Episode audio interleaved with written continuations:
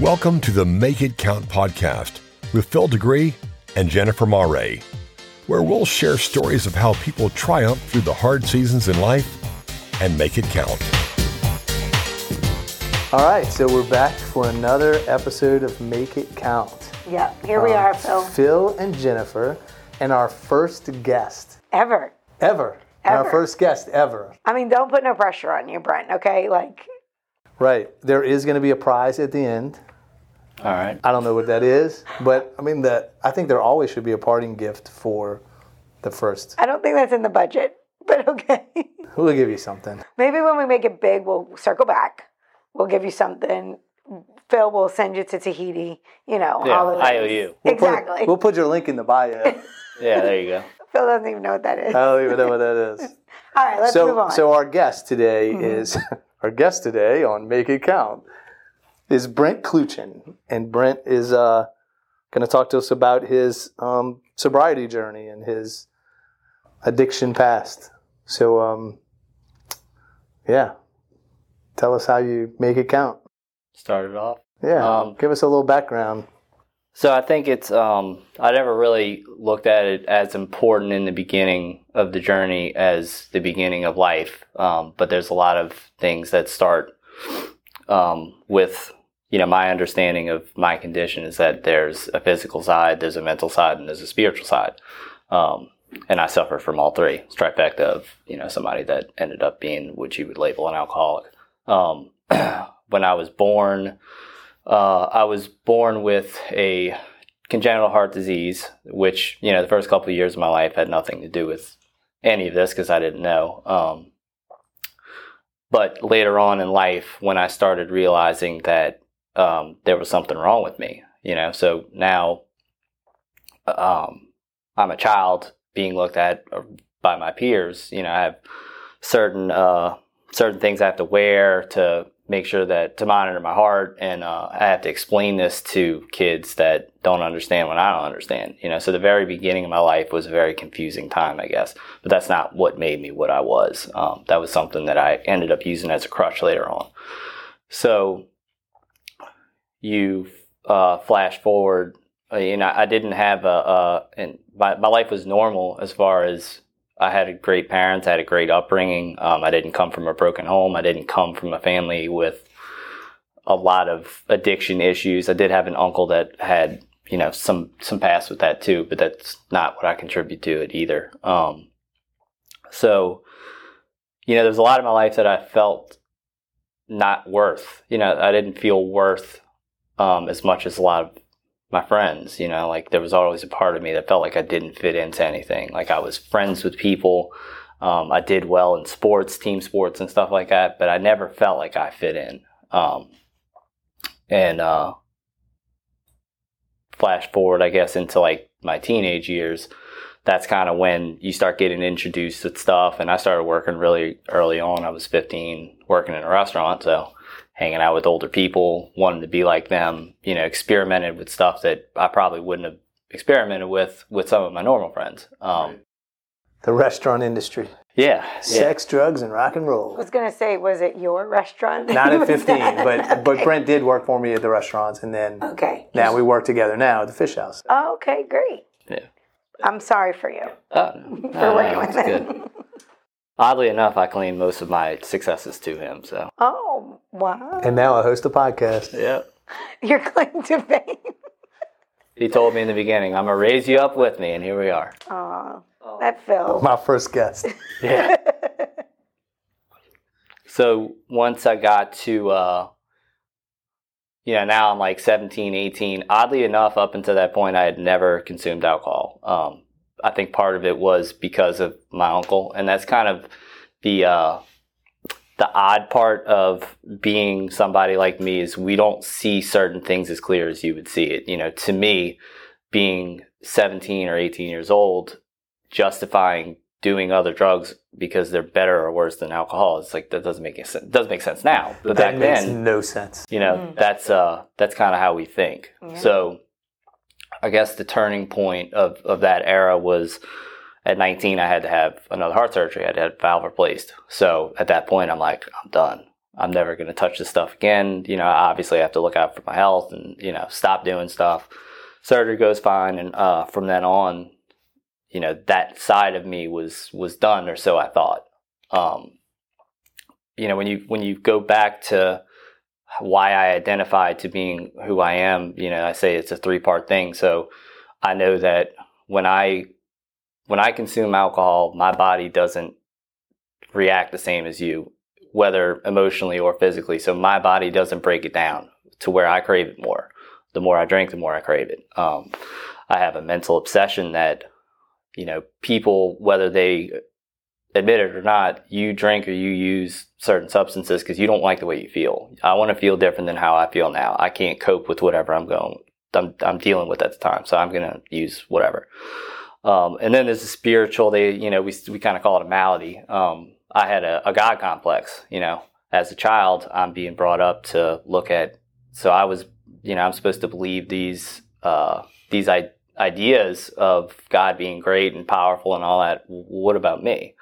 You know, why am I different? So those three things combined kind of sent you on a warpath, I guess. But uh, directly after the surgery, you know, I didn't I didn't really notice it because I wasn't really uh, consuming it. But that's when I started drinking. You know, I was like, all right, well, I can do this because I still want to change the way I feel, but I'm not going to do the other stuff, justifying it all all day long. You know. Um, and then it was kind of just like a slow progression, I guess. Still back in the bar scene and working downtown now. I'm managing a bar and a restaurant in his early 20s. I mean, what else would you do? You know, that's Yeah, the late sex, nights. rock and roll. that. Yep. Yeah. Um, and uh, you know, t- I don't like going into like war stories, I guess you could say, but I got to where uh, my identity was lost. You know, um, drained everything I had financially, drained everything I had emotionally. I knew this was going to happen too. It's like I was prepared. It's happened myself. every episode to Yeah. date. It's I, I I'm I'm getting emotional because I I understand. Like I had a part of my life where I went through this.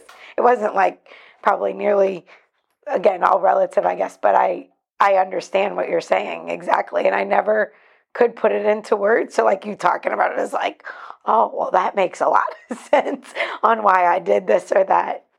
Well, crazy. Yeah. And you don't even realize what's going on. And and the, the scariest part is when you're in it, you you're good at it, you know, because there were years that I was working for you. You Yeah. know. I'm not saying there wasn't ever an indication that you weren't like, uh, you know, maybe you had a rough night, but you definitely didn't know what I was doing Right. to the extent, you know, Yeah. Until But it all. you kind of lie to yourself about it? Like Oh, you're good at it because you're telling yourself a lie. Yeah, it's justification all day. Yeah. I had it to where I knew, you know, so for years I didn't even go to sleep. I couldn't sleep without a certain, you know, X amount of whatever it is.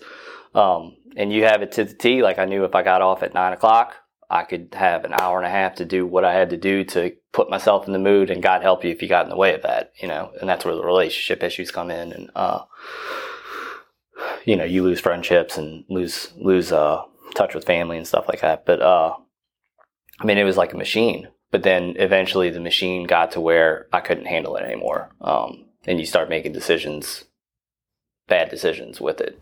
When did you realize there was a problem? I was gonna ask that too. Um, so my sobriety date is November 14th of 17. So this year will be five years. Um, which is a miracle. You know, it's just crazy to even think it's been that long. But I knew for years, you know, I mean, I was still at my parents' house hiding, you know, having to throw bottles away outside of the house, you know, five years, six years, something like that. But you keep thinking, well, I'll get a hold of it. Like, I'm going to do this tonight, but I'll get a hold of it. And then, But was there like a specific moment that Um, like or instance or like somebody said something or I mean uh, maybe not. I don't remember a moment, uh, you know, the direct moment of being like, okay, I know I have a problem. I remember it was spring break, I think 2010, 2011, somewhere around there. I went and visited my buddy at, uh, we lived in Alabama for a couple years when I was younger. We, my dad got transferred. So I go out there to skate. We're going to film, and he surprises me. He's like, oh, my parents, my mom got us a, Orange Beach got us a hotel room. We're going to stay this weekend, and then the rest of the week we'll skate. So that was like one of the first times I went out. We are on the beach all night, and was uh, something that I guess being in New Orleans was so different out there. You know, you kind of felt edgy because you were doing stuff where you're not supposed to be doing it. And here it's just so mainstream, I guess. But uh, the next morning, we all woke up like, you know, throwing up and all that. And I had a light bulb moment. I'm like, well, everybody tells me if I just keep going, it, you know, it, it's not as bad. We went to the store, I can buy it now myself. I don't have to coax anybody. And I remember being on the balcony and, you know, we take one big swig to get it over with. And I remember thinking, I need this. Like, not today. I need this for me, for, for my, to make me feel better, you know?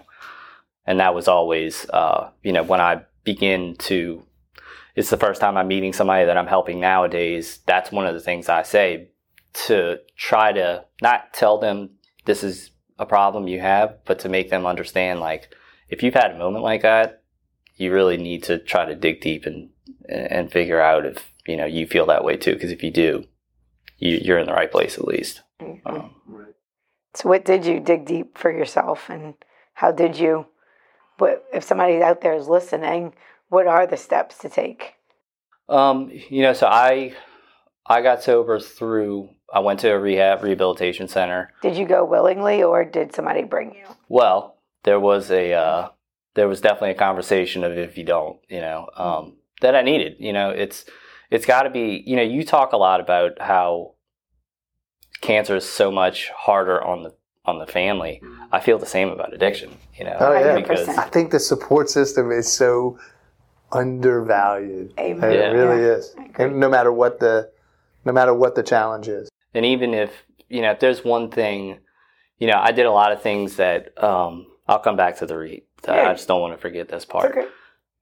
there's a lot of things that i did that I'm not proud of or did and wish I didn't do, relationships that I torn up or, or whatever. But if there's any, I can deal with that because I did it. I have to own it. And me, part of me moving forward is accepting those relationships, being the person God wants me to be. And if they come back, they come back. And if they don't, then they're better off without me, you know, if I'm going to do something like that. But if there's one thing I could take back is, you know, like you have so many people that are like, man, you're doing so good and all that. But in the back of their head, they're scared shitless that you're going to relapse. Yeah. Yeah?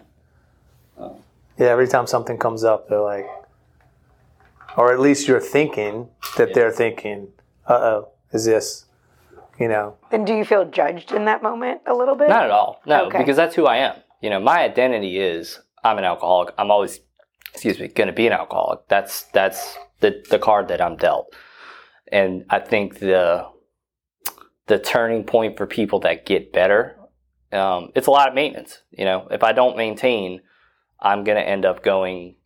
If I leave today and I go drink, I will be worse off in a day or two than I was before because it doesn't. You don't get to take it back. You don't get to go enjoy it another couple of years until it gets to that point. Mm-hmm. Because now it's, oh my God, I've ruined this and I go straight back into that survival mode. Well, now I can't go back to them. They'll never forgive me twice. You know what I mean? Um, but I don't want that. You know, I've gotten to where I've found and I get the things out of life that I want without that. You know, it, it's it's a complete um, identity change. I don't know how else to say it, but uh, but to get that identity change, I went to a rehabilitation center. Was kind of forced, but at the end of the day, if I want to get out the car, I get out the car. You know, um, I went in the middle of nowhere because I needed to, and um, when I came back, I went entered a twelve step program, tried it a couple times, and it didn't. You know, I didn't work it the first couple times, and then finally, um, everybody bottoms different, but I got to where, you know, it's it's you want to live or you want to die, and for a while, I wasn't scared of dying anymore. You used to say that. You used to say, "Well, I'm, you know, I'm going to die before I'm 40 anyway." like, man. And but he would say it like I would think it was because of his heart condition. Oh yeah. But probably wasn't. There's always motives. But at one point, I wasn't scared of dying anymore because you're so miserable and you're so caught up in you know like everybody has these voices in the conversations you have in your head. Amen. But when you get to where it's it's dark and you can't uh, control the conversation anymore. You know, Scary. I'm done. You know, Yeah. Um, but I'm not there anymore. You know, that's the most important part. But uh, So you said it's a lot of maintenance. Like, what are what are things that you do?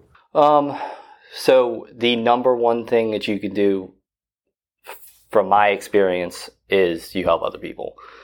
In the beginning, once you are, you know, I say spiritually sound. Once you are very comfortable in your sobriety, um, you're comfortable with who you are, which is a huge thing too. You know, anybody that goes through, we all have things that we hate about their, ourselves. You know, at that point, I hated everything. You know, it if you get to where I'm going in the morning and taking a shower, you know, people say, well, I, I, I can't stand to look myself in the mirror. I wouldn't look myself in the mirror. Um, you have to be good enough to yourself to be able to be good enough for somebody else. Um, but when I started sponsoring people, it was close, to, it was over a year, you know, uh, before of sobriety before I did it. But,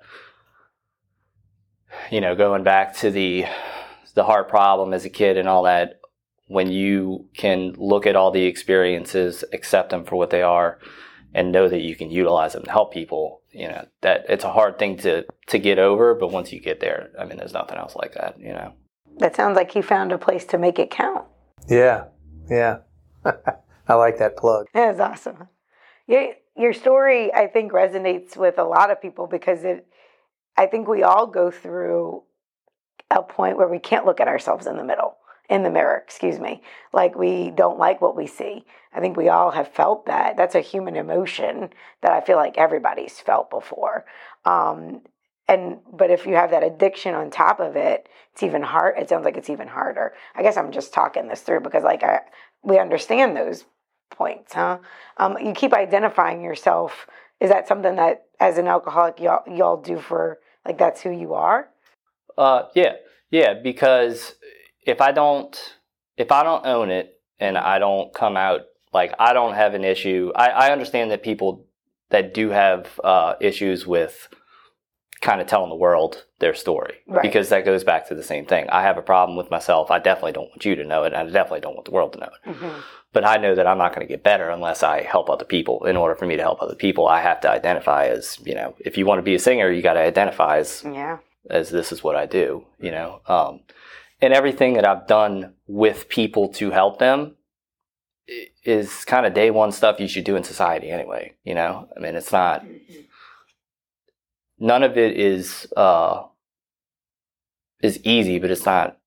Rocket science. Yeah, I mean, it's it's just But it's the basics that I think people are losing. yeah, Like they're not doing. We're not self care. We're not taking care of ourselves. We're not exercising. We're not living. You know, every day to make it count. There it is Yeah. again. But like, but you found a way to take your story and now help other people and and by doing that it helps you and i think that's where a lot of people forget that if we just reach out and help people oh yeah, this world would be such a better place A lot of people don't want to, you know, like you said, they, they don't want to share their story. With addiction, it's different because there's a mm-hmm. stigma, yeah right? But but even with cancer, like I've got, so I I, I posted my hey, this seven years ago today. I was diagnosed with cancer. Posted my story on LinkedIn, and it is like blowing up, and I'm mm-hmm. getting like so much attention from it. Well, this lady contacts me last night and says my husband has cancer. He doesn't want anyone to know, but will you talk to him? Like even with something like cancer mm-hmm. or infertility, you know, you you kind of feel like I'm I'm inadequate. I don't want people to know. yeah I guess with cancer, people are like, well, I have, I don't want people to, for whatever reason. i think you start feeling like you're a burden Yeah, maybe that, maybe that's it. I it. think that don't like know. you start, or you don't want to get labeled. You don't want to be the different person. Like you became the different person the right, moment This you, is going to sound you terrible. were born. I Okay. play that cancer card. Oh my god! I need to get out of something. humble. You know, I've had cancer twice. you know, Everybody knows. yeah. Oh, I know. Well, because I play the card. Like Christina's like, you know what? I I've, I haven't cut the grass since I Oh my since god! I since you I use it on Christina. since still since I opened the restaurant. I like stopped cutting the grass. Uh-huh. I haven't owned the restaurant in five years, so it's 15 years, right? And she's like, you know what?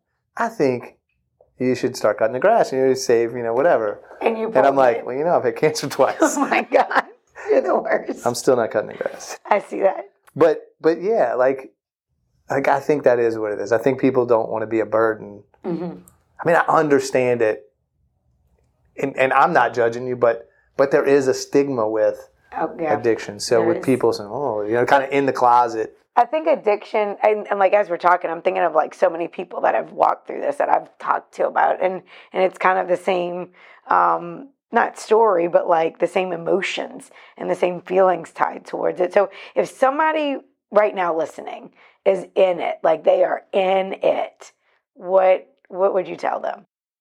Um, well, you're never going to get out of it if you don't reach out. You know, it's it's a delicate line of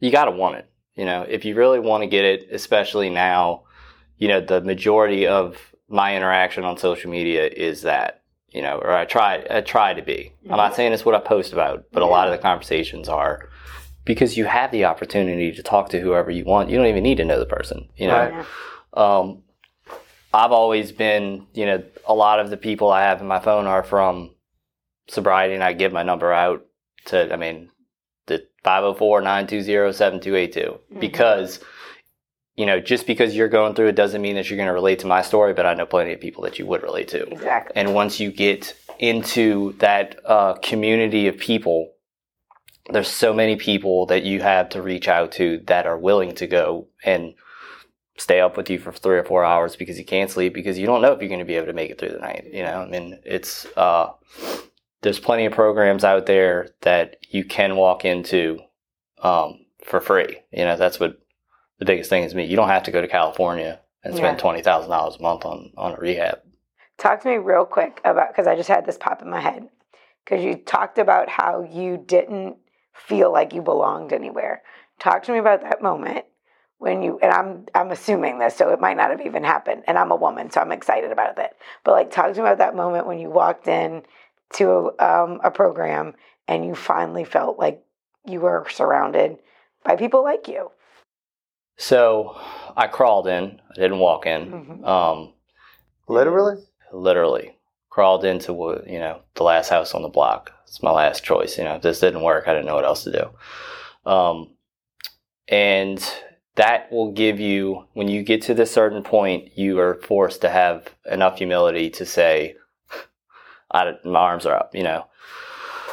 And I had been to a couple before. Um, even Lindy went a couple times just to listen, but I, I, you know, I didn't hear anything. I guess that I wanted to that particular meeting or, or that particular uh, place, I finally opened up, talked a little about, you know, said a bunch of random stuff that probably didn't make sense. But uh, guy came up to me after and said, "Hey, you know, my name's so and so. I want to help you." And he said, "I need to see that you're you're serious, though." So he said, "I want you. I'm not going to do anything with you for a week. I want you to call me for a week every day. Tell me how you're doing. If you're doing bad or you're doing good or whatever." Um, and I did that and I got more comfortable going into it. But I guess to answer your question, I felt like I belonged when my identity changed. When I got to, I was here. I was with me. You know. Yeah. When you took ownership of. Oh, that's even bigger than Yeah. feeling belonging in a group. Which I I don't want to say that I did, No, yeah. but you can't belong to anything if you don't belong to yourself. And it was a rough road to get to that point. But once you start digging it, look, I screwed up a couple times, you know. Had a couple months, you know, whatever you want to call it. I don't call it a relapse. I call it I just chose to continue, continue It's the a choice. Yeah, um, because at the end of the day, for me, in my story, it is a choice. Um, but now I have the uh, the tools and the knowledge to know that it's not a good choice. You know? Man, that I I think we wrap it up there because you said if you can't be with yourself, how can you identify with anybody else? And I think that's super powerful. So I know you gave out your number. So if you want to give that a little bit slower, just in case somebody's listening and they they think you're they connected or resonated with you, do you mind sharing it one more time? Absolutely, it's 504-920-7282. Awesome. And anything else you got with him? Yeah, you know what? I talked about it in my story. You talked about it in your story. Brent talks about it. It's humility. Like when you hit whatever that challenge is, mm-hmm. if you embrace that, that challenge and that humility, that's how you make it count. That That, literally. And I think, I, I mean, I just, You got to be open to it, like Brent said, though. yeah, yeah, yeah, you got to embrace it. Yeah. Oh, that's my word this year. Oh, look at that. All right, Brent. Well, thank you for joining us. We appreciate you being here, and just I know there's a lot of people out there that's going to resonate with the story. So I'm really Yeah, absolutely. excited about it. Thank you for sharing, Thank you for having me. for being our first guest. Crushed it. Thanks for listening. We hope you found something that inspires you to make it count every day. You can follow us on social media at Make It Count.